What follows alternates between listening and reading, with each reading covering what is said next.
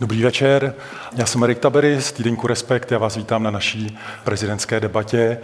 Jsem rád, že pan Petr Pavel přijal naše pozvání a ten koncept toho večera bude vypadat tak, že nejdřív se budu ptát eh, já, a potom dostanete prostor i vy, abyste se mohli eh, pana prezidenta zeptat na to, co vás bude zajímat. Doufám, že si s námi ten večer užijete a že, vás, že vám přijde inspirativní. Takže dobrý večer a prosím přivítejte pana prezidenta Petra Pavla.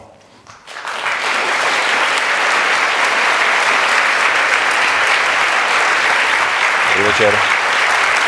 Dobrý večer.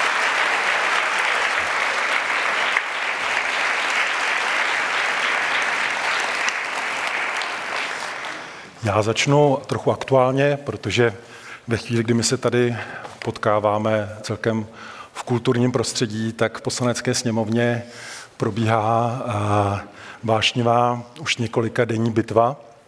A, a když jsem poslouchal a různé politology, právníky, ústavní experty, tak ti, říkají, že když to bude pokračovat takhle dál, tak je vlastně ohrožen vztah Eh, už tak křehký české veřejnosti k parlamentarismu, protože mají pocit, že to bude jenom žvanírna.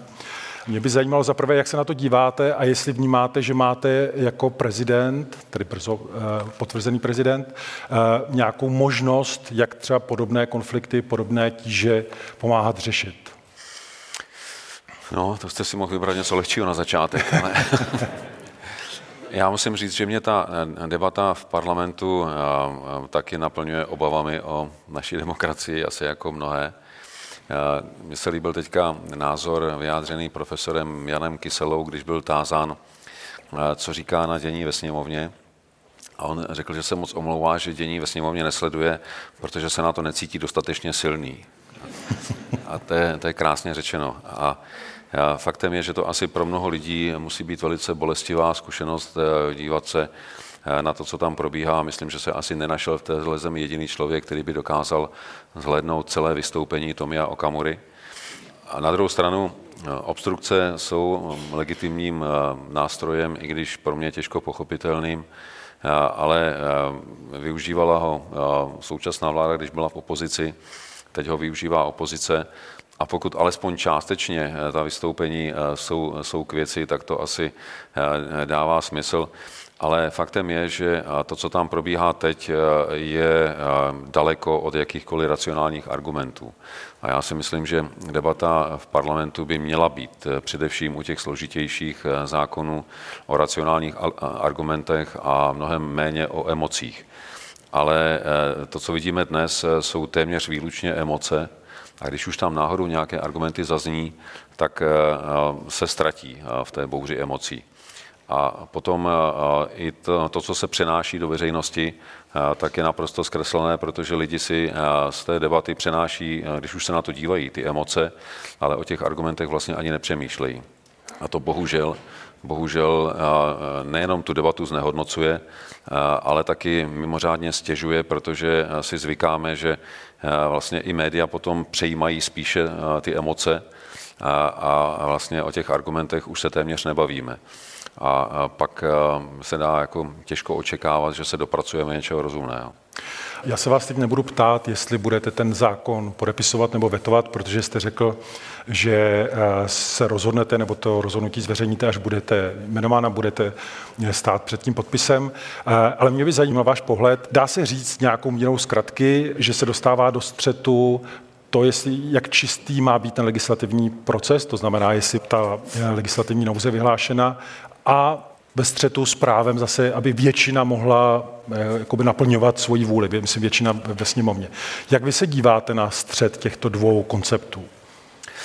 Já myslím, že je naprosto v pořádku, eh, když eh, opozice dostane, dostane prostor. A ten dostává i teď. A, a přesto tedy, že je omezen tím stavem legislativní nouze. A já určitě nebudu nějak zakrývat, že mám pochybnosti o tom procesu, a to jak legislativní nouze, tak eh, o eh, té eh, možnosti retroaktivity. A v téhle věci je asi důležité se na to prostě dívat tak, že tak sporné věci, o jakých se teď bavíme, nebudou nikdy černobílé, nikdy to nebude 100% pravda a na druhé straně 100% milné argumenty. Ta pravda teď je někde, někde uprostřed. A e, podle toho, kdo se na to jak díváme, tak to uvidíme třeba 60 na 40 ve prospěch jedné či druhé strany. Ale e, vždycky e, tam bude ten problém, že budeme tu naší stranu považovat za významnější a dopracovat se toho univerzálního stanoviska je o to složitější. Já myslím, že je důležité právě proto, aby ta debata byla věcnější, aby vlastně i v takovéhle situaci ta opozice nemrhala časem na to, že bude číst z nějaké příručky, ale aby opravdu skoncentrovala veškeré věcné námitky, o kterých se potom dá debatovat. Já, mně to připadne naprosto nesmyslné, když teda vidí, že ten proces se zkracuje, takže vlastně ten čas, který mají, tak takovýmhle způsobem vyplácají místo toho, aby si ho třeba rozdělili a eh, dali prostor eh, třeba 20 poslancům, z nich každý dá svých pět minut opravdu koncentrovaných argumentů. To by té diskuzi určitě prospělo mnohem víc, ale takhle to z, to, z toho, co říkáte, bych usoudil, že vlastně asi byste souhlasil s tím, že by se mohl upravit ten jednací řád podle některých modelů, které, které Eh, jsou na západě. To znamená přesně, jak říkáte, že by se učil ten čas tak, aby bylo jasné, co si opozice myslí, ale aby se to nenatahovalo. Takže byste uvítal, kdyby tato proměna eh, jednacího řádu eh, prošla?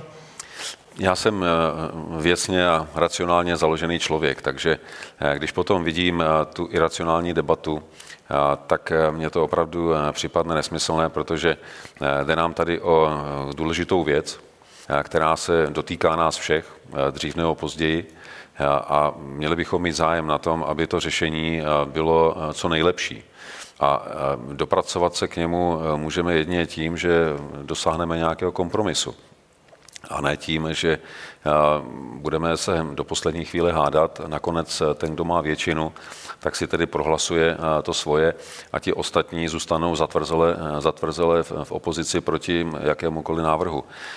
Tím se nikam dál neposuneme. Mně to opravdu připadne, připadne nesmyslné, ale na druhou stranu chápu, že podstata parlamentní demokracie je v rozdílných názorech a že ne vždycky musí mít vláda s opozicí konstruktivní přístup, ale měli bychom ho mít alespoň z toho pocitu zodpovědnosti vůči voličům, protože není zodpovědností ve vztahu k voličům to, že budu zatvrzele něco odmítat, ale eh, když už něco odmítám, takže budu mít konstruktivní a proveditelný alternativní návrh. A pokud ho nemám, eh, tak eh, to není konstruktivní opozice. Já jsem koukal, že včera, myslím, že dneska to možná zopakoval Andrej Babiš, tak vás jako vyzývá, volá, že teď máte jedinečnou šanci se jako ukázat a, a vlastně podpořit opozici, tak co ve vás to volání vyvolalo? No, on to byl nejenom Andrej Babiš, on eh, se eh, velice, eh, jak bych řekl, artikulovaně vyslovil tentokrát i Tomio Okamura. A, a zároveň ale na mě stejně apeluje i vláda, takže já se dostávám do situace, kdy ještě před inaugurací jsem před takovým rozhodnutím, ze kterého není dobrá cesta, protože ať se rozhodnu tak či tak, tak vždycky budu nenáviděn téměř polovinou tohoto, tohoto národa, protože si budou myslet, že jsem se přiklonil k té či oné straně. A já se rozhodnu tak, jak to budu považovat za správné a rozhodně to nemusí být buď pochutí opozici nebo pochutí vládě, ale ne, nebudu to dělat proto, abych vyhověl vládě, protože mně nejde o to, abych dal jasně najevo, že se distancuji od vlády, anebo že jsem naopak zajedno s vládou. Mně jde o to, abych vyjádřil názor, který já budu považovat za správný, ale v duchu toho, že už dopředu prostě avizuji s tím, že to u mě bude nakonec možná těch 40 na 60, ale, ale, ale určitě teď ještě neřeknu v čí prospěch, protože ten názor si opravdu stále ještě tvořím.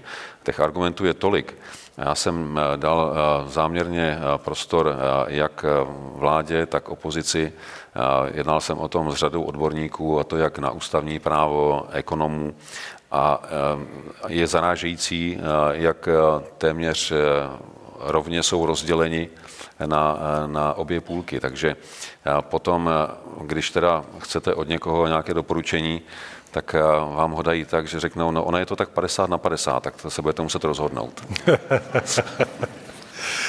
Vy jste vlastně v těch posledních týdnech uh, už podnikl celou řadu rozhovorů pro zahraniční média, mluvil jste s různými státníky, prezidenty, politiky zahraničními.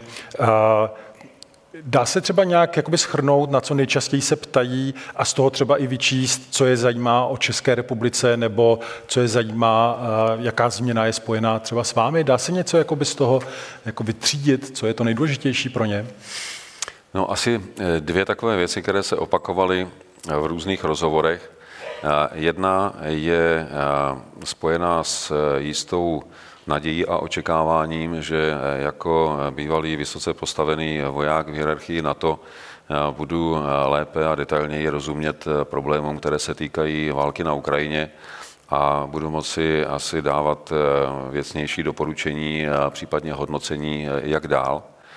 A to druhé je spojeno také s očekáváním, možná trochu nerealistickým, a sice, že máme v České republice recept na to, jak porazit populismus.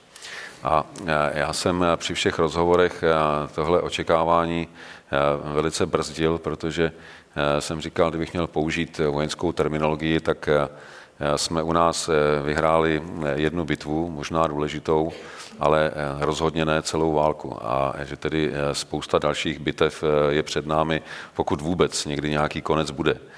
A, a že to bude stát samozřejmě spoustu úsilí.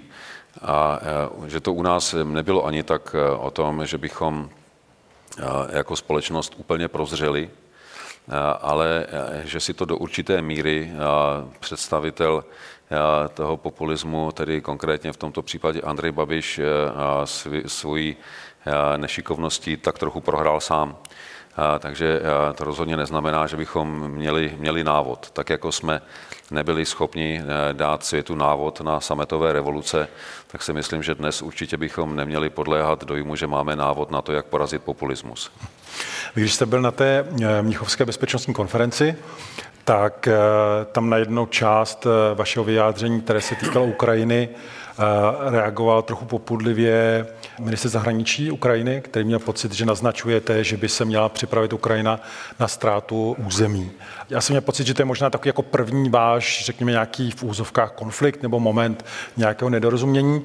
Bylo to třeba pro vás moment, kdy jste si víc uvědomil, že v té roli prezidenta budete opravdu jako poměřován s každým slovem, možná někdy trochu dezinterpretován a že ta opatrnost bude muset být eh, větší, nebo odnesete jste si z té situace eh, nějaké poznání?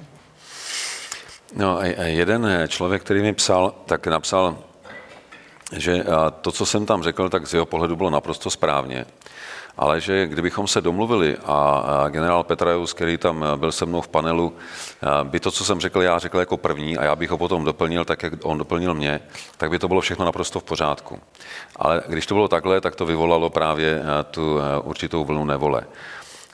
Já jsem ani neočekával, že by tomu mělo být jinak. Já jsem to říkal s vědomím, že to může vyvolat jistý nesouhlas ale eh, taky jsem si za svoji praxi v NATO a opakovaně, ale i v Evropské unii, kde jsem taky eh, působil, zažil hodně eh, situací, kdy jsme se kvůli přehnané politické korektnosti nebyli schopni vlastně domluvit, protože jsme sice všichni mluvili v krásných slovech, ale každý jsme si za nimi interpretovali něco úplně jiného. A my dnes děláme něco podobného. My se bavíme všichni o jedné jediné variantě, tedy o tom, eh, že eh, Ukrajina eh, dovede tento konflikt k úplnému vítězství, Rusko prohraje, ale my vlastně nemáme žádnou definici, jak by to mělo vypadat, nebo jakou cestou bychom k tomu chtěli dojít. A trochu to zavání nejenom takovým chlácholením sebe sama, ale taky vyvoláváním poměrně nebezpečných očekávání na straně Ukrajiny, že to všechno proběhne hladce, že to proběhne v tomto roce, a vlastně to nebude mít žádné důsledky. A e, to jediné, co jsem tam chtěl říct e, a co jsem také řekl, je, že zaprvé nikdo by neměl Ukrajinu tlačit ani do toho stavu, kdy jim budeme říkat, musíte bojovat do posledního muže, do poslední kapky krve a my za vámi budeme stát až do toho okamžiku. Stejně tak, jako bychom je neměli tlačit do toho, abychom jim řekli, tak teď už to stačí, teď už přestaňte bojovat a domluvte se nějak s těmi Rusy. Ten okamžik by skutečně měl být na Ukrajincích, ale zároveň bychom je měli částečně motivovat i k tomu, aby uvažovali realisticky, jestli skutečně jsou předpoklady k tomu, aby dokázali splnit to, co by rádi. A já bych jim to moc přál. Ale může také nastat situace, kdy si Ukrajinci uvědomí, že osvobození některých zbylých dosud neosvobozených okupovaných částí je bude stát příliš mnoho a to jak na životech, eh, tak na materiálních hodnotách. A že třeba eh, ty státy, které dosud stojí na jejich straně, už nebudou mít eh, tak velkou vůli jít dál, protože v tom možná nebudou už vidět, vidět takový smysl. A já neříkám, na jaké čáře, na jaké hranici k tomu může dojít, ale můžeme si udělat představu časovou. A ta je tak trochu ohraničená koncem tohoto roku, protože v příštím roce budou mít Spojené státy volby a naprosto přirozeně, vždycky, když se začíná prezidentská kampaň, tak se zájem politiků ve Spojených státech i veřejnosti obrací, obrací dovnitř.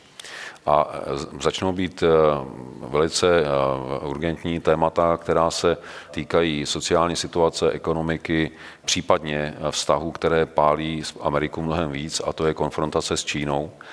Než, než válka v Evropě. A v okamžiku, kdy Amerika poleví svůj důraz na podporu Ukrajiny, tak se dá očekávat, že ho poleví i některé evropské země.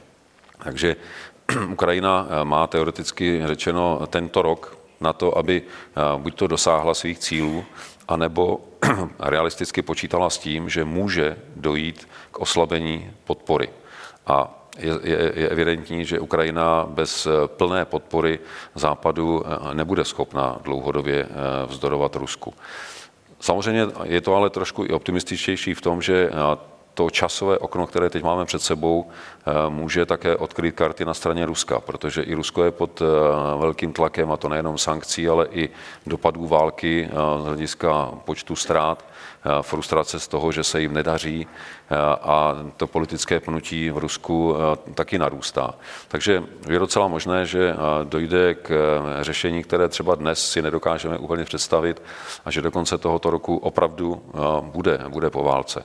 Ale jako voják jsem vždycky říkal, buďme připraveni na ty nejhorší možné varianty, protože potom nás nic nezaskočí.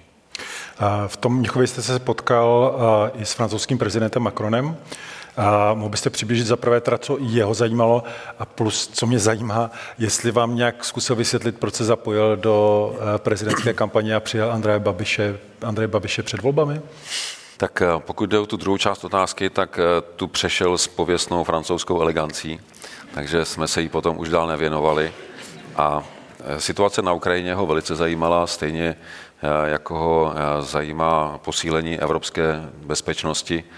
A musím říct, že se cítil trochu zaskočen, když eh, jsem mu řekl, že posílení evropské bezpečnosti je sice eh, velice žádoucí, ale eh, že evropská bezpečnostní autonomie sebou nese také osamostatnění v takových věcech, které se anglicky nazývají strategic enablers, neboli schopnosti, které vám umožňují vést strategickou operaci, především tedy logistika, strategický transport, především letecký, ale i námořní, strategické spravodajství, komunikace a že nic takového v Evropě zatím nemáme. A vybudovat to není záležitostí jednoho roku a bez toho žádnou autonomní operaci čistě evropskou vést nemůžeme tak toho trochu zaskočilo, ale myslím, že teda bude dobře, když si o tom budeme povídat i na dalších jednáních. Já jsem si přečetl rozhovor, který s vámi dělal Die který vyšel včera. A tam mě zaujala vlastně ta poslední otázka, poslední odpověď, která se týkala Vyšegrádu a budoucnosti Vyšegrádu. A vy jste tam zmiňoval, že v létě by chtěla Česká republika iniciovat diskuzi o tom, zda a v jaké podobě má spolupráce těchto čtyř zemí ještě smysl. A Jak by to mělo vypadat, taková jakoby debata, že svoláme jednání jako na nejvyšší úrovni těch čtyř zemí a bude se debatovat v jaké podobě a co by měla dělat?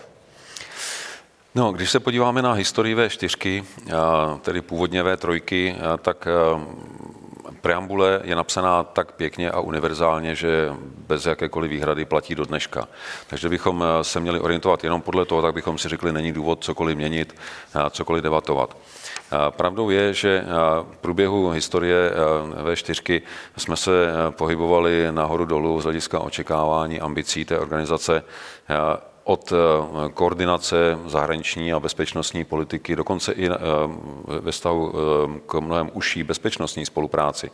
Diskutovali jsme v určitých obdobích, v době, kdy jsem byl náčelník generálního štábu, tak jsme se vážně bavili o společné ochraně vzdušného prostoru třeba se Slovenskem.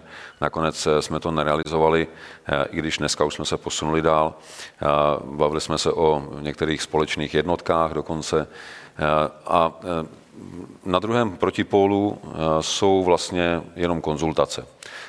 Dneska ta argumentace eh, je taková, že eh, V4 by měla sloužit především jako konzultační fórum, že tedy nemusí být nutně platformou, na které se dohodneme na společném postupu v těch zásadních politikách, v tomto smyslu, když ji budeme takhle formulovat, tak V4 samozřejmě smysl dává. Kdybychom měli tu ambici eh, ty naše politiky koordinovat eh, lépe, což třeba ve vztahu k Unii i k NATO by dávalo smysl, eh, tak musíme se shodnout na základních východiscích. A tam jedno z těch základních je vztah k Rusku a k řešení války na Ukrajině. A tam se například třeba dnes s Maďarskem dost rozcházíme protože Maďarsko se přece jenom na válku na Ukrajině a na podporu Ukrajiny dívá podstatně odlišně než třeba Polsko nebo my.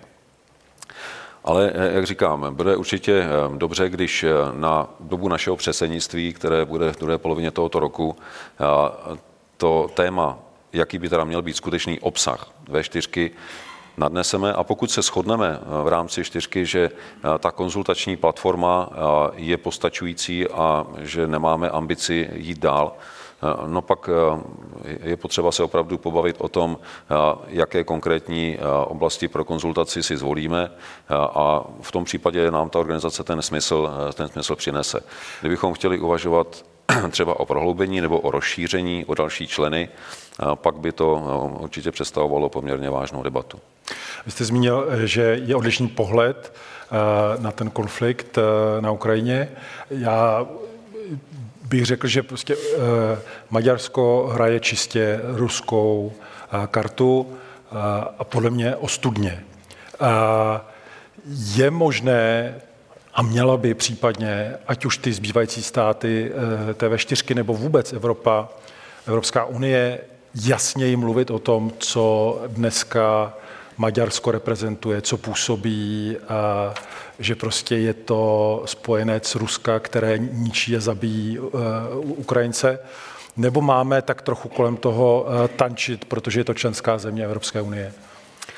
Ono to v těch institucích takhle, takhle funguje, protože ať už je to Evropská unie nebo NATO, tak když se podíváme na jednotlivé členské země, tak v průběhu svého členství si každá nebo velká část z nich procházela obdobím, kdy měli, řekněme to, jistý demokratický deficit.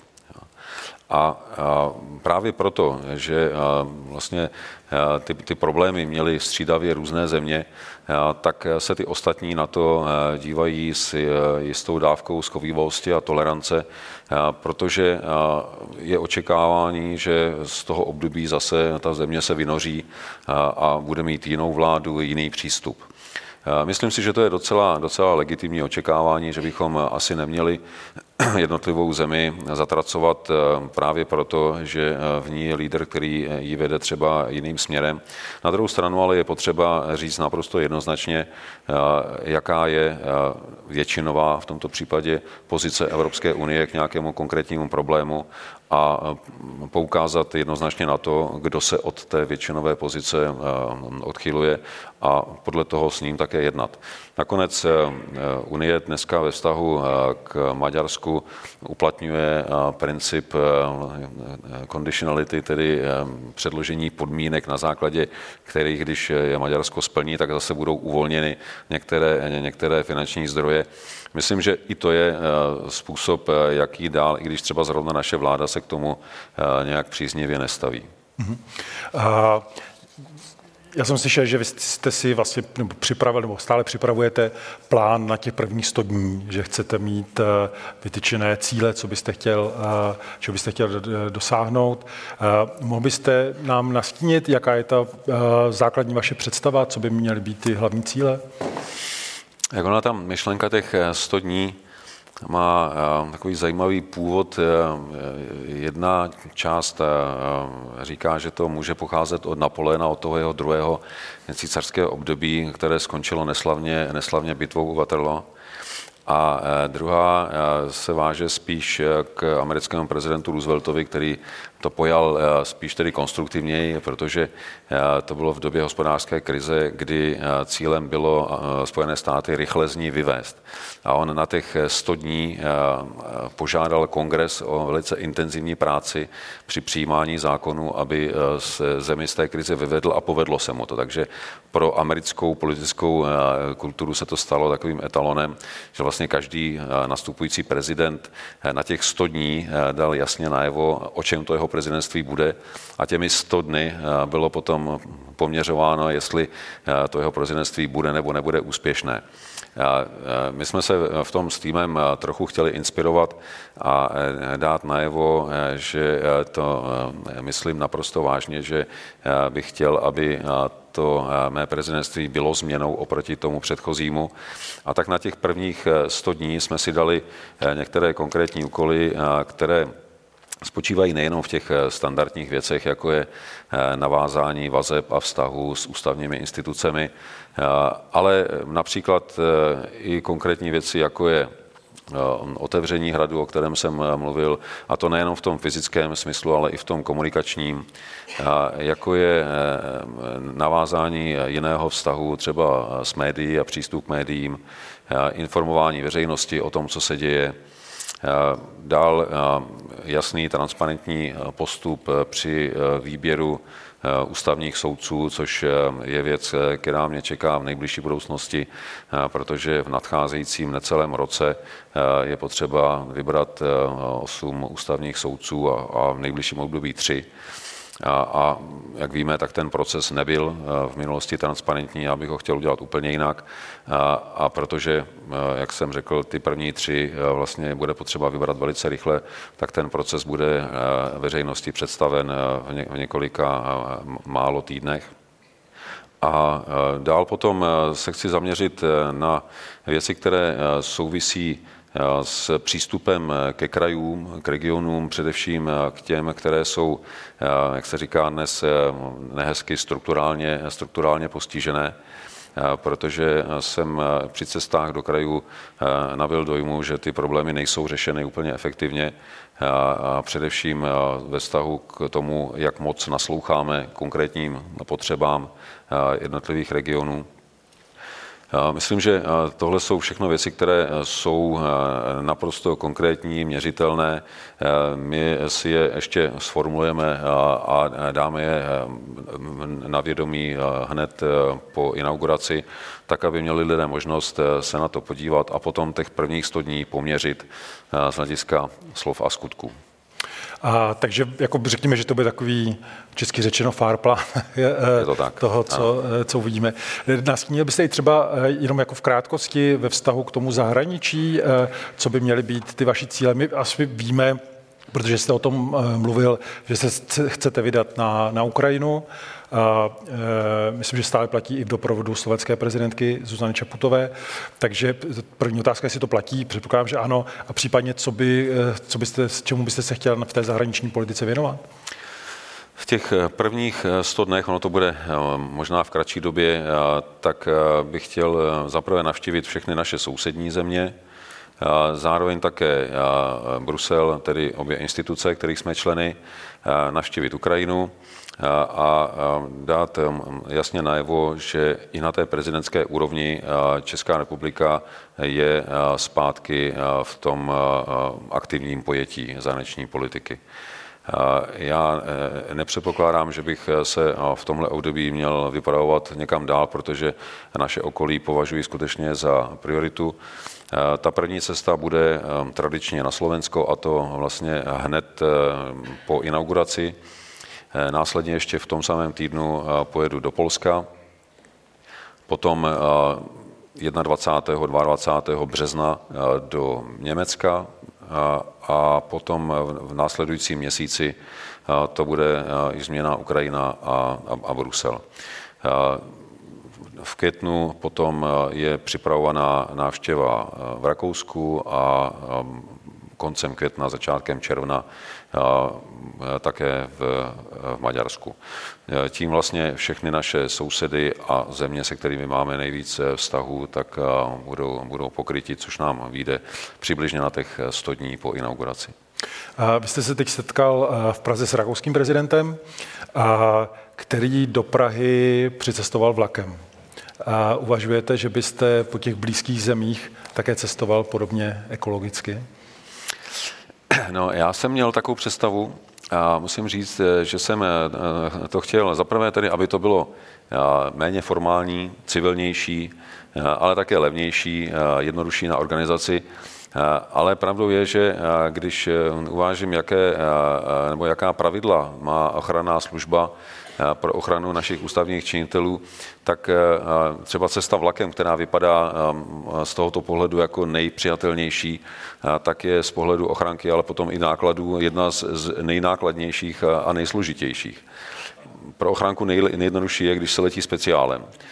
Ale domluvili jsme se tak, že z hlediska organizace i nákladů je nejjednodušší přeprava po zemi, tedy autem.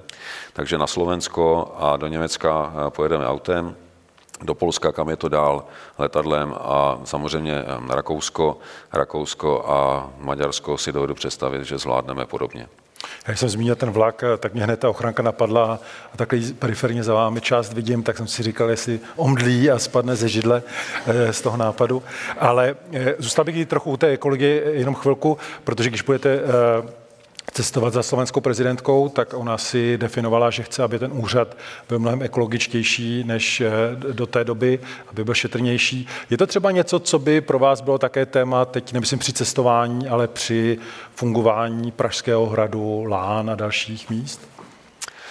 Samozřejmě ano. Já jsem eh, říkal, že eh, tomuto tématu chci věnovat pozornost a i z toho důvodu, se krátce po inauguraci eh, chci sejít eh, jak eh, se šéfy zprávy Pražského hradu, tak, tak Lán, pobavit se s nimi nejenom o otevření obou, obou míst, o konání různých akcí, ale také čím můžeme konkrétně přispět k tomu, že jejich provoz bude šetrnější ve vztahu k životnímu prostředí. Myslím, že těch cest je celá řada a jakmile budeme v tom mít trochu jasno, tak s nimi seznámí veřejnost. Když jste před chvilkou zmiňoval, že jedním z těch témat vašich budou i ty regiony, a při těch cestách vy jste podnikal už před volbami, ale teď jste se tam vlastně jako do některých míst vrátil už po té, co jste byl zvolen. A když jste zmiňoval, že některé ty problémy nejsou řešeny moc efektivně, Dokázal byste popsat, eh, v jakém ohledu a případně jaký druh třeba těch problémů podle vás nebyl eh, řešen efektivně? No, eh, ty regiony mají problémy, které jsou si v řadě ohledů podobné. Týkají se například vzdělávání, týkají se kvality služeb v regionech, týkají se dopravní obslužnosti, podmínek pro otvírání nových firm, které by nejenom přinesly zaměstnanost, ale taky více zdrojů.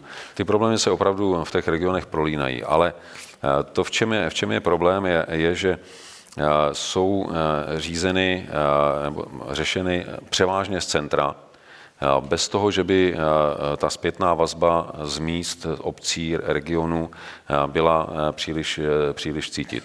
A potom dochází k tomu, že vlastně v každém, v každém tom, tom městě nebo v každém části toho regionu ty problémy jsou odlišné, protože vzít třeba Moravskoslezský kraj, tak eh, stáhne, stáhnete na něho stejná kritéria, stejné podmínky, ale situace v Ostravě a v Bruntále nebo v Krnově je diametrálně odlišná.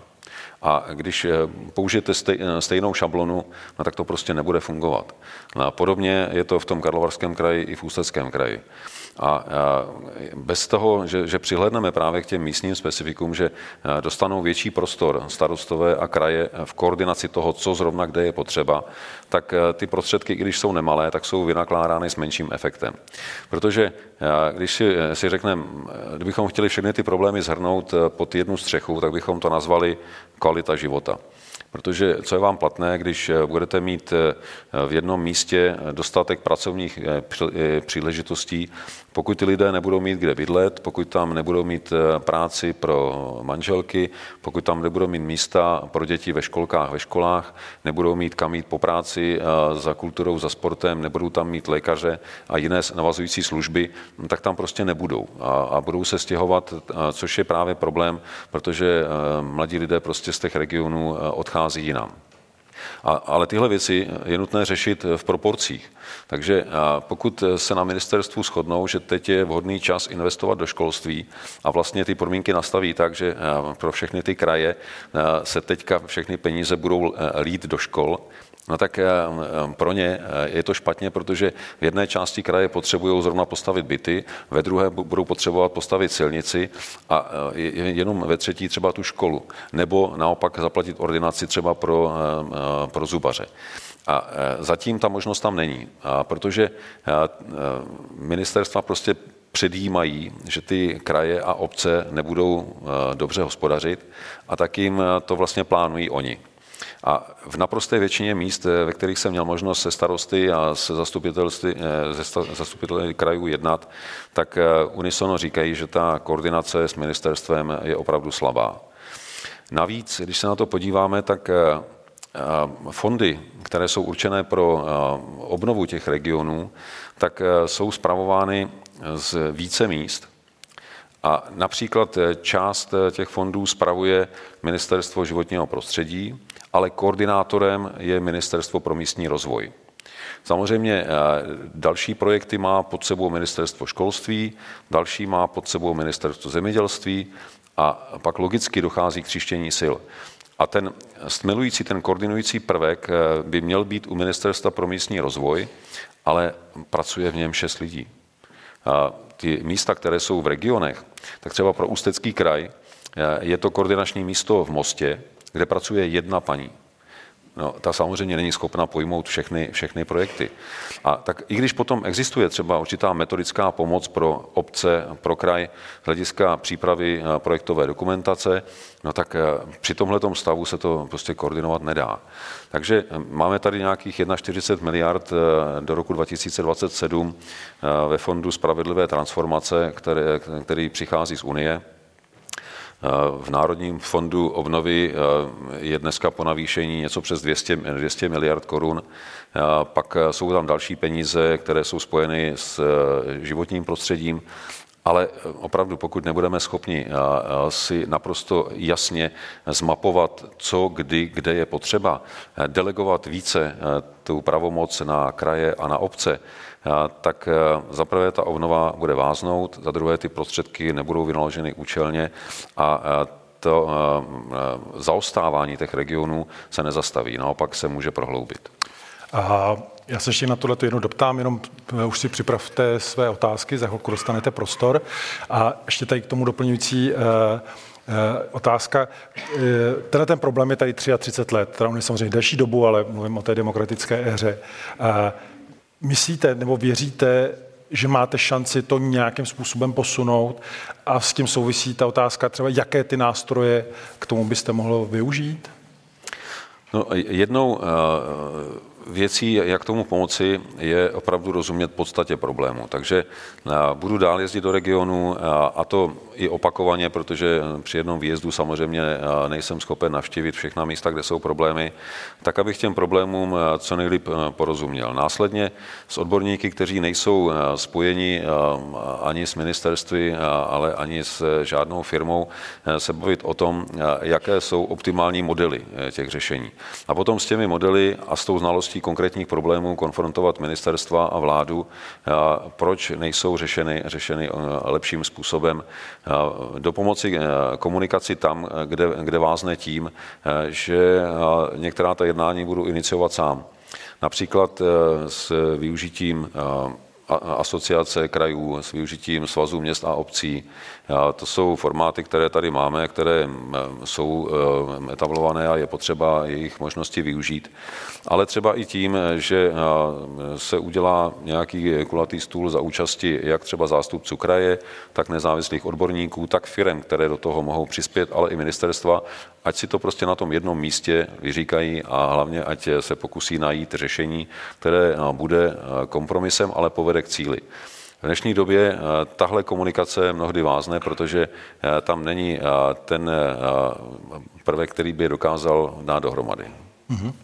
A ještě než dostanete prostor vy, a my jsme dostali mm, před asi dvěma týdny e-mail od jedného našeho čtenáře, a že si přečetl náš rozhovor s panem prezidentem a že ho přitom napadlo, že jeho syn, sedmiletý syn, který se zaujetím sledoval prezidentské volby, tak by si možná takový rozhovor rád přečetla, že přece jenom v některých ohledech byl jakoby těžký. Tak jestli bychom někdy neudělali a rozhovor s panem prezidentem čistě pro, pro děti.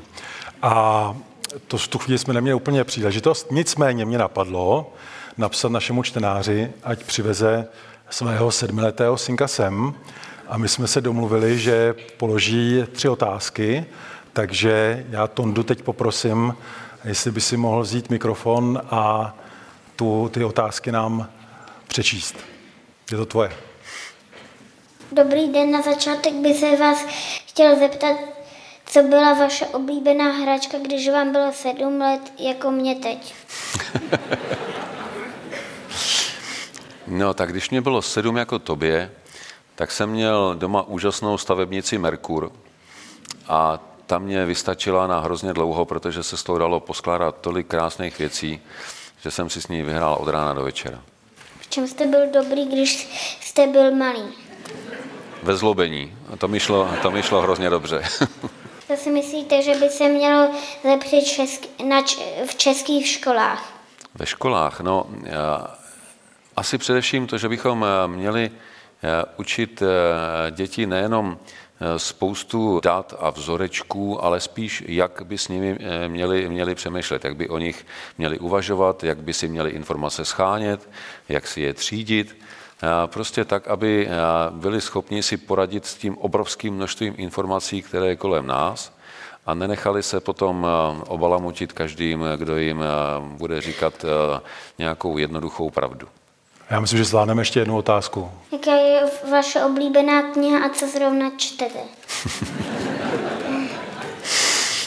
No, já tak eh, v poslední době jsem bohužel četl eh, všechny možné politické komentáře a, a, a, a, a knížky od eh, politologů, ale, ale jedna z mých oblíbených knížek je Rozmarné léto od Vančury, protože je to krásná čeština a umožní člověku když se dostává trochu pod tlak, tak se o to odpoutat a e, dostat se do prostředí, kde je to krásné, hladké, příjemné, přátelské.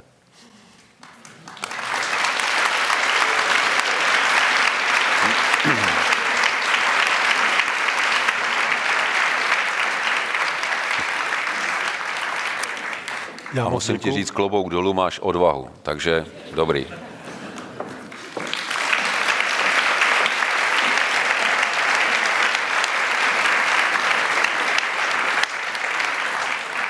Také to oceňuji. My si myslíme, že se má mládí dávat prostor docela brzo, tak jsme to udělali tady hodně brzo, takže klobouk dolů. Když tak ještě, když jste zmiňoval to Vančuru, tak eh, zrovna teď vyšla knížka o eh, panu spisovateli Vančurovi, takže doporučuju. A, a teď už Amen. je prostor pro a, vaše otázky, takže já ještě tak poprosím. A jenom, kde máme mikrofon, abych v tom měl přehled? Tamhle vzadu, nahoře, vpravo. Už nahoře. Takže tak pojďte dolů, že tady se někdo hlásil vepředu, ale se nemusíte běhat, tak... Dobrý den, pane prezidente. Já jsem se chtěl zeptat, eh, my máme trošku problém s tou prezidentskou funkcí. Chtěl jsem se zeptat, co uděláte eh, eh, v civilnění z té funkce? Co, co si jako představujete, že změníte, kromě teda civilnění vašeho vystupování oproti těm předchozím prezidentům? No, kdybych to měl říct úplně jednoduše, tak eh, prezident eh, by neměl eh, být jenom na hradě, ale hlavně v podhradí. My máme ten hrad opravdu jako velký symbol a přestože na jedné straně jako Češi dáváme najevo svůj téměř ostentativní odpor k autoritám a, a, to, že vlastně si jich nějak moc nevážíme, tak na druhou stranu toho prezidenta pořád tak trochu chceme vidět na tom piedestálu. Já bych byl dalek toho, abych se snažil stylizovat do role kteréhokoliv vzoru z našich bývalých prezidentů, ale moje představa je taková, že prezident, přestože je první mezi rovnými, tak by měl být především mezi lidmi. A, a to nemyslím nějak v tom populistickém slova smyslu, že bych měl být ten, kdo bude dávat najevo, jak se cítí být sounáležitosti s nějakou skupinou, ale eh, komunikovat se všemi. A musím říct, že tohle mě nikdy problém nedělalo. Já, já jsem eh, dokázal eh, komunikovat s politiky na té nejvyšší úrovni, stejně tak jako z Havíři na Ostravsku nebo, nebo s farmáři, kdekoliv si vzpomenete v, v jiných zemích. Prostě mě ten kontakt eh, s lidmi eh, baví a eh, je mě naprosto přirozený. A v tomhle tom já se nepotřebuji do toho nějak stylizovat a chci v tom pokračovat, protože na jednu stranu mi to dává informace, které jinak nedostanu, ale taky mi to dává možnost těm lidem prezentovat můj pohled na věc. Samozřejmě, že nemám šanci vždycky oslovit všechny, ale eh, přece jenom, eh, když eh, někam přijedete a s těmi lidmi si tam normálně promluvíte a oni vidí, že si s vámi můžou normálně promluvit, že to není přes nějakou bariéru, anebo že to neděláte jenom z povinnosti, abyste si je vyslechl, ale opravdu vás zajímá to, co vám chtějí říct, tak je to přece jenom vnímáno úplně jinak. A takhle já vidím to zcivilnění. Krom toho, že když se budeme bavit o té formální stránce, tedy o protokolu, tak i ten protokol se dá dělat v nějakém rozmezí. A já bych se moc rád držel na té spodní hraně toho protokolu, protože si myslím, že není vždycky nutné se držet příliš formálních způsobů výkonu funkce, protože formálnost nerovná se důstojnost. Důstojný, důstojný výkon funkce může být i tehdy, když bude velice civilní. Tak tady vepředu se hlásil pan. Děkuji, dobrý den. Chtěl bych se vás zeptat, co soudíte o takové malé proměně, která by se tady možná mohla udát, kdybychom na tom popracovali. Eh, uvedu osobní příklad. Můj dědeček postavil, byl mlinář a ve vesnici, které žil, rodina tam žila staletí, postavila ze své peníze školu a pro lidi. V jiné vesnici, ve které podnikám, kdysi člověk, který se vypracoval z nuly a měl tam potom malou továrničku, postavil pro tu opic vodovod, která fungovala od poloviny 30. let do předloňského roku. Teď předloni na to dostala obec dotaci eh, na modernizaci nebo znovu postavení toho vodovodu. Tak já si myslím, že když by mm, bylo méně eh, eh, a více prostoru, tak by bylo o to více prostoru pro iniciativu občanů a proto, aby si věci i financovali sami. Potom by samozřejmě ubylo tlaku na státní rozpočet, na daně, eh, prostoru pro korupci a potřeby různých úředníků. Děkuji. To je, to, je, to je myšlenka, která se mi nejenom líbí, ale já no, taky jsem se jí dost věnoval i v průběhu kampaně a v té přípravě na kampaň, protože mnoho příkladů, které potvrzují to, co říkáte, už je i teď. Ono to samozřejmě chce čas. My tím, že jsme měli tu kontinuitu vývoje přetrženou, tak se nám na to teď dost těžko navazuje. Ale například byl jsem loni na podzim na broumovských diskuzích, kde naši přední podnikatele se bavili v panelu na téma business a filantropie. A my dnes máme řadu podnikatelů, kteří právě touhle cestou jdou, protože si moc dobře uvědomují, že jejich biznis není jenom a exkluzivně o vytváření zisků své firmy, ale eh, že eh, ten zisk eh, má také celou řadu parametrů, na které je potřeba se podívat, ať už je to zajištění služeb třeba pro ten region, ve kterým ta firma funguje, spolupráce na financování některých veřejných projektů, vytváření toho, co se anglicky nazývá well-being, nebo možná bychom to řekli ta kvalita života, že, že to všechno jsou ty faktory, které potom jim umožní úspěšně podnikat. A tenhle ten, řekl bych, zodpovědný přístup mezi podnikateli se víc a víc zabydluje. Takže já si myslím, že je potřeba tomu jít naproti a jít tomu naproti tím, že tyhle pozitivní příklady se budou víc zviditelňovat. Ono to bude motivovat další lidi a tak, jak jsem měl možnost se přesvědčit v řadě případů, tak není ani moc nutné lidem říkat, co mají dělat a jak to mají dělat, ale jenom tomu dá ten prostor. A Mnohdy je to taky o tom odstraňování překážek z cesty, protože častokrát takovému přístupu brání byrokracie, řada omezení, které, která si na sebe ale často bereme dobrovolně, protože jsme papištější než papež. A myslím, že když se na to podíváme tak, že budeme mít jasno, jaký cíl chceme dosáhnout a budeme mu odstraňovat překážky z cesty, tak ta iniciativa mezi lidmi najednou bude, bude mnohem, mnohem větší. To je asi taková základní změna ve stylu uvažování, který máme dnes a který bych moc rád, aby se naší zemi zabydlel během těch pěti let mého prezidentství, protože mě hrozně mrzí, když vidím, že na něco máme, máme k tomu vytvořené podmínky a neděláme to jenom proto, že jsme tak trochu rezignovali a říkáme si, ono to nemá cenu, ono se to stejně nepovede. A, a, a, my, a my na to prostě nemáme. A, a, a my už jsme takový. Místo toho, aby jsme si řekli, sakra, když to jde jinde, v jiných zemích, proč by to nemělo jít u nás? Teď proto všechny podmínky máme, možná kolikrát lepší, lepší než oni. Takže jenom, jenom změnit, změnit tu mentalitu, jít tomu trochu naproti, s tím, že ty pozitivní příklady vyzvedneme a budeme tlačit na to, aby těch překážek v cestě bylo co nejméně. Myslím si, že bez vynaložení nějakých e, mimořádných výdejů navíc by to výrazně mohlo změnit e, nejenom atmosféru, ale právě třeba i tu kvalitu života, protože by se e, mnoho tady těch věcí, na které dneska stát nemá kapacitu anebo finance, dalo řešit jiným způsobem. Tamhle vzadu úplně nahoře. Dobrý večer. Já jsem se chtěl uh, zeptat, já se ve své práci zabývám tématem duševního zdraví. Zajímalo by mě, uh, jak se mu chcete věnovat vy, uh, i přesto, že vím, že samozřejmě máte omezené možnosti, ale jak ho chcete do své agendy nějak začlenit. Zejména teď po postpandemické době, kdy to téma začalo být hodně aktuální pro mnoho lidí, těch případů lidí s duševními problémy přibývá, tak by mě zajímalo, jak to chcete obejmout. Díky.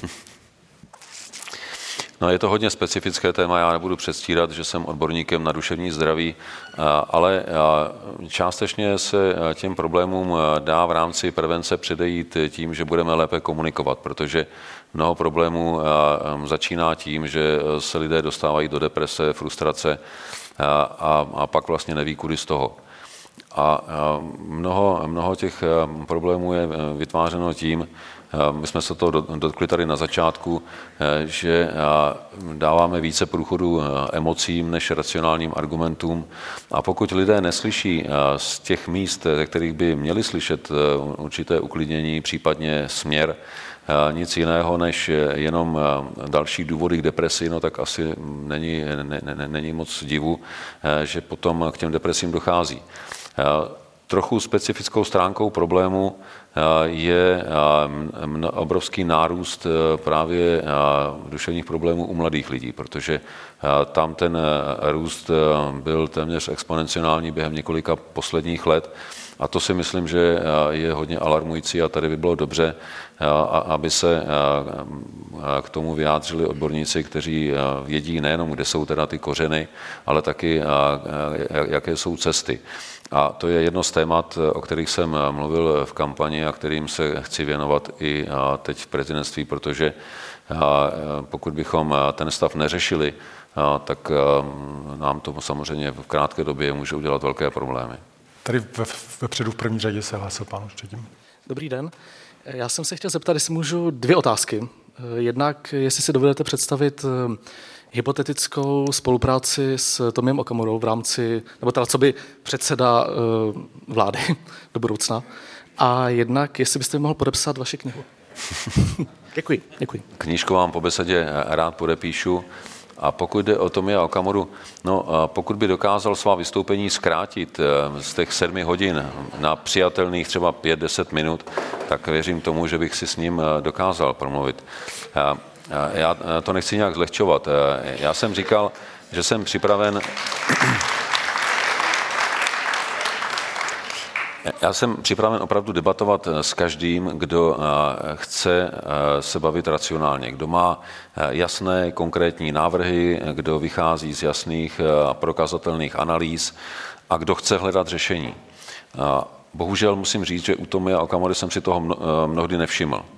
Takže když bude mít SPD jakýkoliv racionální návrh, jak jinak a lépe řešit problémy, které máme, a ten návrh bude podložený, tak nemám jediný problém eh, si je vyslechnout taky. Udělal jsem to teď eh, s hnutím ANO, kdy eh, jsme se bavili právě o připravovaném snížení mimořádné valorizace s Karlem Havlíčkem a s Alenou Šilerovou a přistoupili k tomu věcně, tak když bude Tomio Okamura k tomu přistupovat stejně, tak s tím nemám žádný problém. Díky. Tady v paní v třetí asi řadě na schodech. Dobrý večer. Za prezidentství Václava Havla byla zavedena relace Hovory z Lán. Za prezidentství Miloše Zemana neštěstí skončila teda. Máte v úmyslu něco podobného obnovit, nebo jakým způsobem budete dostávat svoje postoje, názory k lidem, k řadovým občanům? My zatím ten správný formát eh, hledáme, máme pár eh, variant. Za prvé jsme tedy zavedli eh, pravidelné informační briefingy pro média každé pondělí. Takže cestou médií budou občané informováni o tom, zaprvé, jaký je program prezidenta, jaké jsou aktuální problémy, kterým se bude kancelář a prezident věnovat, ale i, i názory na různé aktuální dění. A kromě toho hledáme vhodný formát a, a médium, kterým to budeme, budeme k lidem dostávat. Nově oproti tomu, co teď je na hradě, tak chceme rozšířit eh, tiskový odbor eh, o eh, sociální média, protože dnes, ať už si o nich myslíme cokoliv, tak jsou významným informačním prostředím, ze kterého lidé a zvlášť mladí lidé čerpají informace, takže chceme tam mít lidi, kteří se tomu budou věnovat a jakým pořadem, jak se bude jmenovat, eh, budeme dostávat informace k eh, širšímu okruhu lidí, eh, to je zatím, zatím ještě, ještě v procesu. Začneme nejenom s médií, která jsou zavedená, ale budeme hledat i nové cesty. Takže teď asi v nejbližší době začnu mít takovou pravidelnou kratěučkou relaci s deníkem, který obsahuje celé území republiky a má spoustu regionálních mutací a budeme hledat potom s jakým prostředkem a dostat informace k těm lidem, kteří zase jsou třeba už zaměřeni na konkrétní médium, ale je to všechno, všechno zatím v tvorbě. Hlavně, aby to nebyla varianta Miloše Zemana, tak takzvané hovory Jaromíra Soukupa, což se mi nedaří do teďka dostat z hlavy. A, a tamhle paní v červeném nebo cihlovém. Ne, tak já jsem myslel trochu níž, ale tak nevadí, potom přijde na paní. Děkuji. Pane prezidente, já bych chtěl, chtěl bych znát váš názor na letiště v Plzni v Líních. Jako prezidenta, i jako generála. Děkuji. Tak jako generál, když se mě na to ptali, protože, jak víte, tak ten eh, problém se už tahne roky, eh, tak eh, jsem říkal, že bourat letiště je velká hloupost, protože nikdy už žádné nové letiště velice pravděpodobně nepostavíme. Takže ta, která máme, bychom si měli zachovat i když eh, třeba armáda zrovna řekne, že to konkrétní letiště eh, teď využívat nemůže, ale měli bychom si je zachovat ať už pro komerční využití nebo pro případné krize protože eh, využitelnost eh, letišť je veliká a to eh, jak při krizích, jako je třeba pandemie, ale i třeba při povodních, jako logistické zázemí, jako místo pro vybudování třeba polní nemocnice a dalších těch možností využití je opravdu celá řada. Pokud jde o letiště v Líních, tak tam je to o to, bych řekl, důležitější, že parametry dráhy v Líních jsou takové, že moc podobných letišť nemáme a o to horší by bylo, by bylo ho ničit. Myslím si, že ty plány, které tam teď jsou, tak trochu stojí na vodě, protože ani Volkswagen zatím nedal jasné závazné stanovisko, že tam tu továrnu chce vybudovat. Je záměr, ale vzhledem k tomu, že Volkswagen zatím u podobných továren, které buduje, tak se nedostal ještě k završení těch studií rentability, tak nemají jasno, jestli opravdu se chtějí pustit do výstavby další, další továrny. A s tím jsou spojeny další věci, jako jsou navazující problémy, které se týkají ubytování, školství, dopravy, vody pro tu továrnu a ty zatím nejsou dořešeny. S okolními obcemi nebyly uzavřeny žádné závazné smlouvy, kterými by stát nebo kraj garantovali, že ty kapacity, které jim chybí, anebo byly přislíbeny, takže budou vystavěny. Myslím si, že by bylo dobře to rozhodnutí opravdu udělat, až budeme mít ve všech těchto otázkách jasno, ale s tím, že tím základním parametrem by mělo být zachování, zachování dráhy. Protože bylo by dobré, když by se uvažovalo o jakémkoliv komerčním využití stávajících letišť, aby to komerční využití bylo plánováno kolem dráhy a ne tím, že se ta dráha bude, bude, bude ničit. Ono, samotná ta vlastně demolice té dráhy je projekt na několik miliard. Takže chápu, že i možná zakázka na demolici by byla velice atraktivní, ale to by určitě nemělo být kritériem, které bude rozhodující v rozhodnutí, jestli ano nebo ne. Děkuji. Tady, jak jsem říkal, ta paní, ano. Dobrý večer. Já bych se vás ráda zeptala, jestli teď v té krátké době od voleb byl nějaký moment, který vás hodně překvapil. Něco, kdy jste si řekl, tak na tohle jsem opravdu nebyl připravený, jsem hodně překvapený. Já jsem ho tady zmínil vlastně eh, při jedné z těch prvních otázek Erikových a sice, že jsem rozhodně eh, nečekal, eh, že se v době vlastně už kolem inaugurace dostanu do toho tlaku, kdy se budu muset rozhodnout pro špatné a ještě horší rozhodnutí. Takže, takže skutečně jsem si nepředstavoval, že ten náběh bude takhle příkrý, ale na druhou stranu když člověk jde do něčeho takového, tak asi musí počítat i s tou nejhorší variantou. A, a já vím, že kdyby to bylo jednoduché, tak by mě to asi ani nebavilo, takže s něčím takovým jsem prostě musel počítat. Díky, tamhle pán vpravo, prosím. Dobrý večer, díky moc za to, kolikrát tu mohlo zaznít školství a díky za vaší reakci k tématu duševního zdraví, protože my ve školách vidíme, že ta situace je skutečně až šílená. Chtěl jsem se zeptat, vy jste několikrát tady zmínil a i v kampani téma strukturálně postižených regionů a vzdělávání v nich.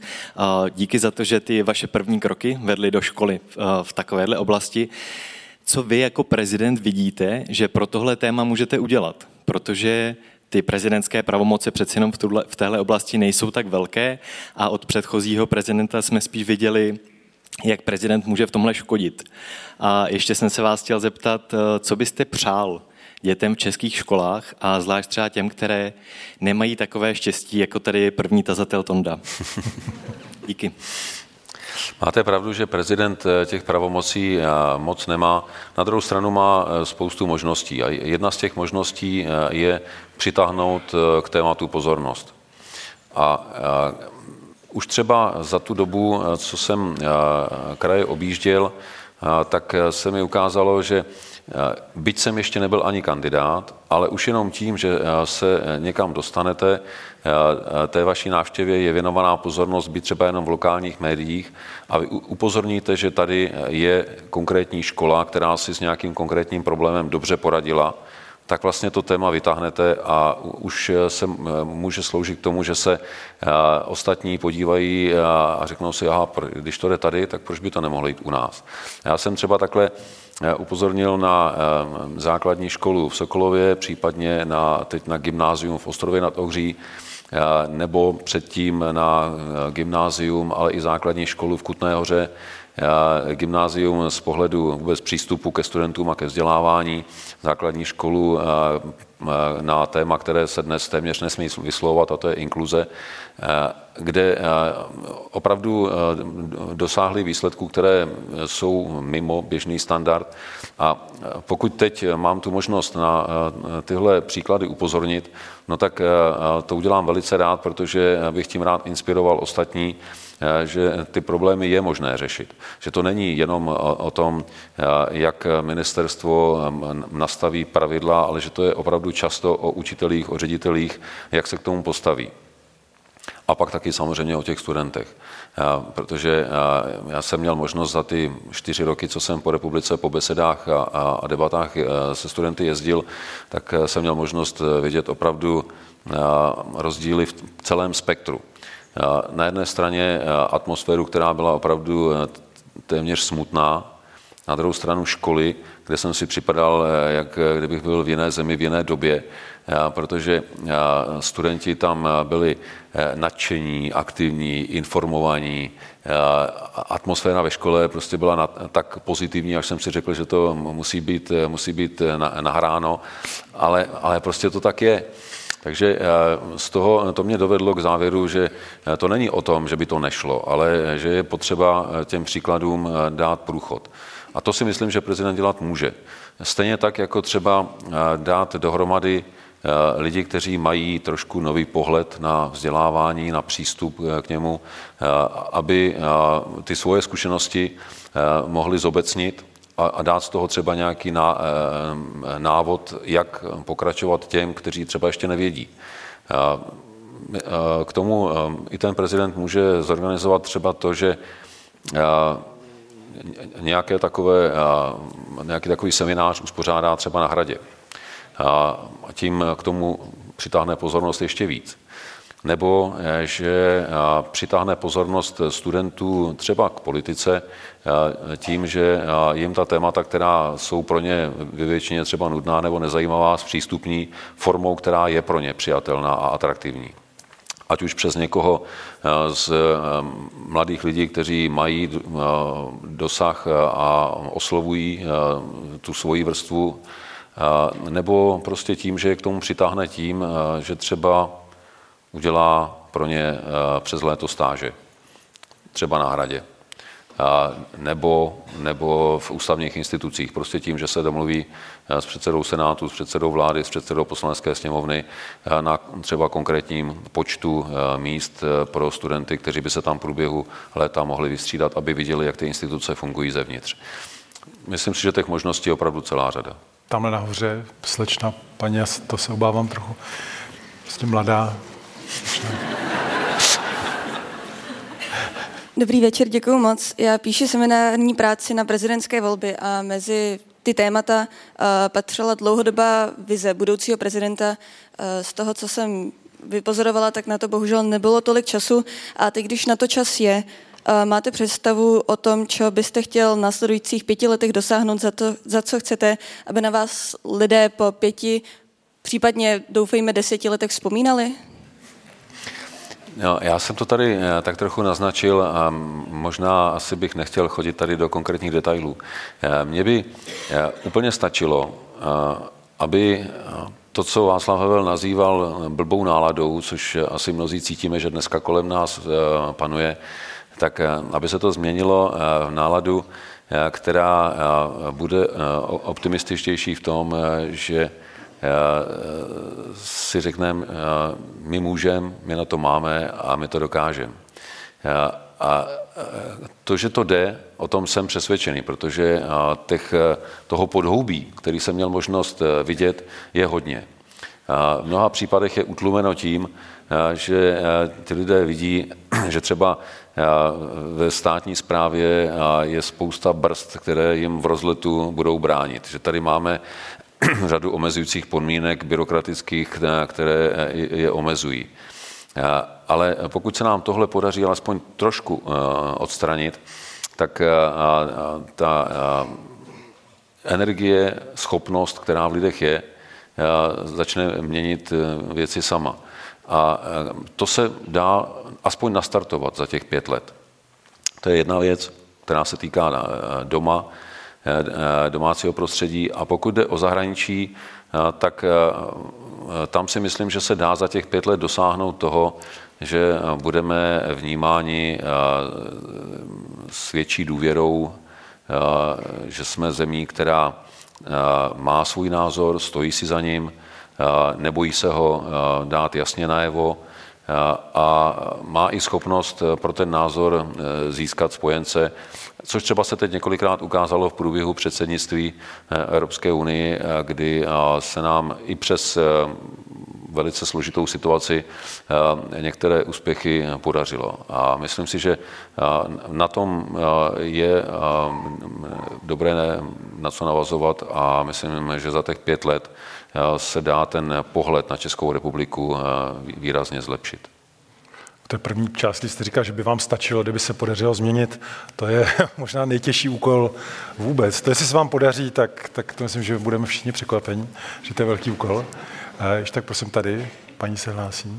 Eh, já hlavně chci říci, že jsem přines dárek. Eh, já jsem vedl takovou soukromou kampaň, eh, že jste byl studentem Opavského gymnázia a pomáhali jste upravovat terén kolem sochy běžící dívky před domem umění a že určitě zmáknete i ten Pražský hrad jak, eh, tím pádem. Jo? Takže to bylo o kultuře a nepolitické. No a těch témat je celá řada, ale je to o té kultuře, že tady třeba je taky zákon, o tom se nemluvilo, v běhu, kdy teda spolky nemají mít žádný, nebo eh, lidi eh, nemají co mluvit do stavebního zákona. Takže ti, co mají ty prachy, tak můžou zmrvit kde, kde co, už bez, bez toho, že by byli omezováni, že tak to je jenom spíš apel, že se s tím musí něco dělat. No a samozřejmě to taky ve vzdělání těch dětí, o čem byla řeč, výtvarná výchova, ta je zanedbávána, má být ještě omezená, e, protože to je ten, e, to vědomí toho, že to, co je okolo a je krásné, se musí chránit a spíše vylepšovat, než to nechat kvůli penězům, který chce někdo utratit, za každou cenu zmrvit. No, to je jedna věc, ale ještě jedna záležitost, teda to je kolem těch dezinformací. Uh, že jo, Václav Havel to pravda vítězí zlepšil na to, že pravda musí zvítězit na lži a nenávisti ale to eh, není eh, o tom, že to tak bude. To je o tom, že se o tom musíme snažit. A ten, eh, tam je problém, že ti, co lžou, a dělají dezinformace, mají občas větší talent a víc času na to to podat tak zajímavě, že se tomu věří. Já jsem seděl vedle nějakého děvčete um, v hospodě, která studuje, ona věřila svým ruským nějakým kamarádům, že ti Ukrajinci a tak dále, že takže si myslím, že z hlediska toho vašeho povolání máte plnou dovednost najít nějakou cestu, jak tohle zlepšit. Že by ti naši informatoři o té pravdě nebo o tom, co je lepší nebo dobré, byli stejně dobří jako ti lháři a dezinformátoři, že eh, třeba z toho Sovětského svazu, kteří se to naučili výborně. Že? Takže to já myslím, že byl zajímavý úkol. No, vy jste mi teda naložil. Že jo? no, eh, kdybych takovouhle schopnost měl, to by bylo, to by, to by bylo určitě úžasný, ale on ten boj s dezinformacemi nebo obecně se lží je nikdy nekončící. Teď vlastně moderní technologie, především rozvoj internetu, sociálních sítí, jim to hrozně zjednodušil, že jo? protože dříve nositeli informací byly pouze oficiální zdroje. Byla to televize, byly to tištěné noviny, byli to politici. Dneska s internetem vlastně jsme zdrojem informace každý, kdo máme připojení k internetu a to je dneska skoro každý protože každý z nás může vytvořit nějakou zprávu a rozšířit ji tak, eh, že se jako řetězová reakce dostane všude. Takže ta možnost ovlivňování je dneska mnohonásobně větší, než, než to bylo dřív. A taky si po ukončení studené války někteří uvědomili, že ovlivnit mezinárodní dění silou informací je mnohem levnější a účinnější než silou zbraní.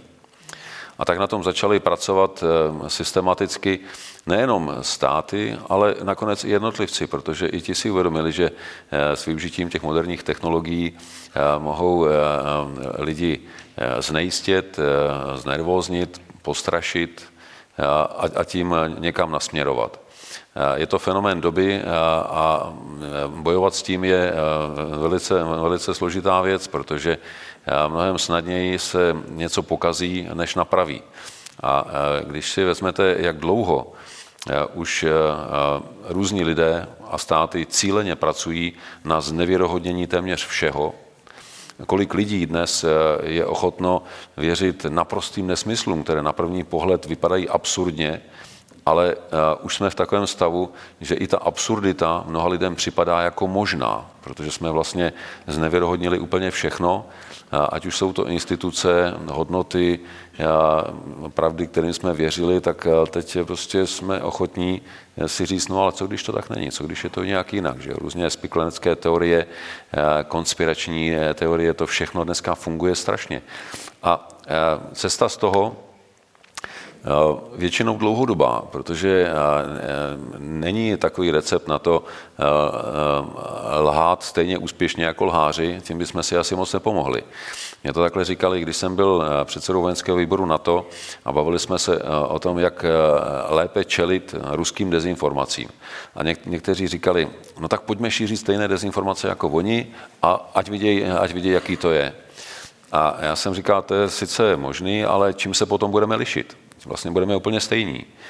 A ta cesta z toho je dlouhodobá, protože na jedné straně jde cestou vzdělání, tak abychom byli schopni právě tím, jak jsem říkal tady našemu mladému kolegovi, že je potřeba, abychom se učili spíš myslet než, než, než data a s těmi informacemi byli schopni lépe pracovat a kriticky je hodnotit. Ale je to taky o hodnotách protože tam, kde máme vlastně, nebo jsme vykořeněni z nějakých hodnot, tak jsme schopni věřit i tomu, k čemu by třeba naši předkové nevěřili, protože to nevyhovuje jejich hodnotovému vidění světa. A my jsme vlastně se těm hodnotám od 89. zas tak moc nevěnovali, takže v dnešní, v dnešní době, když vezmeme vliv sociálních sítí, nízkou informovanost, zároveň vykořenění z hodnot, no tak jsme mnohem náchylnější dezinformacím, než jsme byli kdy dřív. A to je, to je tak, ta dlouhodobá část. A pak je tak krátkodobější, a sice, že musíme eh, mít mechanismus, který nám umožní bránit se eh, proti dezinformacím, které jednoznačně směřují eh, buď k tomu, co je trestné už dnes, to znamená propagaci extrémních hnutí, propagaci násilí, případně nenávist mezi jednotlivými skupinami, ať už se týkají ty skupiny jakéhokoliv zaměření, ale zároveň dezinformace, které směřují k třeba k přímé destabilizaci systému státu, anebo které jsou, mají charakter poplašné zprávy a jako takové mohou mít následek třeba i ztráty na životech. Musíme mít nástroje, jak tento druh dezinformací velice rychle a účinně postihnout, protože jinak bychom byli v situaci toho, kdo si řeže větev pod vlastním zadkem. Kdo by to měl postihovat? No, eh, k tomu právě musíme najít eh, ten mechanismus, ať už eh, je, je to, ale myslím, že jediná správná forma je, je, je cestou, cestou legislativy zákona. Asi těžko teď hledat nějakou instituci a říct, kdo má být tím, kdo to bude posuzovat, ale jsou země, třeba Slovensko už nějakou legislativu přijalo, nemusí být perfektní, ale aspoň je to krok. Řada zemí už tenhle krok legislativní udělala, tak nemusíme vymýšlet kolo, můžeme se inspirovat a, a alespoň něčím začít, protože zaštiťovat se tím, že jakékoliv omezení je vlastně zásahou proti svobodě slova, není úplně v pořádku, protože jak můžu přiznat svobodu slova někomu, kdo bude otevřeně třeba hájit fašismus? Nebo kdo bude hájit eh, to, že eh, vraždění civilistů na Ukrajině je vlastně v pořádku. Ehm, to jsou asi věci, které by nás neměly nechat v klidu a rozhodně bychom neměli říct, no tak on vyjádřil svůj názor, to je vlastně v pořádku. Mm-hmm. Děkuju. Teď nevím, kde je eh, mikrofon. Takže tak tamhle úplně vzadu se hlásí, jak dáme taky prostor dozadu. Dobrý večer, pane prezidente. Já nemám sice dotaz, ale bych ráda vám předala pozdraví Srdečné pozdraví a gratulace od lidu Barmy. Eh, my eh, samozřejmě eh, k České republice máme velikánský vztah od dob vlády pana prezidenta Havla. Pan prezident Havel navrhoval Nobelovou cenu míru paní Aung San Suu Kyi, která bohužel dneska je ve vězení je, je jí 78, ale eh, prožívá velmi tvrdé podmínky eh, vězení v barmských celách. Eh, víte, že Barma jako Ukrajina bojuje už dva roky za svobodu a za demokracii. A Česká republika je jedním velkým podporovatelem barmského demokratického hnutí. Česká republika podporuje eh, Barmu eh, při jejich snahách o demokracii už přes 25 let. A doufáme, že i při vašem eh, prezidentství budete i dále se zajímat o Barmu a že nás budete podporovat dále, protože přece jenom sdílíme stejné hodnoty a barmský lid chce stejnou demokracii, stejnou svobodu jako Česká republika a Český lid. A já vám všem děkuju za to, že uh, ctíte lidská práva bez ohledu na to geografické vzdálenosti a kulturní rozděly. Děkuji vám moc krát.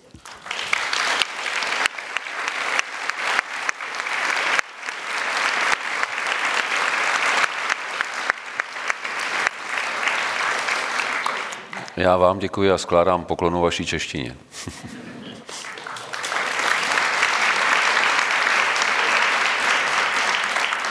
A já jsem viděl těch rukou ještě strašně moc, ale my už jsme bohužel eh, teď překročili eh, náš čas, který je vyhrazen této debatě. Takže já musím vám poděkovat, že jste přišli na naší debatu, ale pochopitelně hlavně našemu hostovi, eh, panu prezidentovi Pavlovi. Díky, že jste přijal naše pozvání. Budeme se zase těšit někdy příště. Děkujeme a nashledanou. Děkuji za pěkný večer. Díky. Děkuji.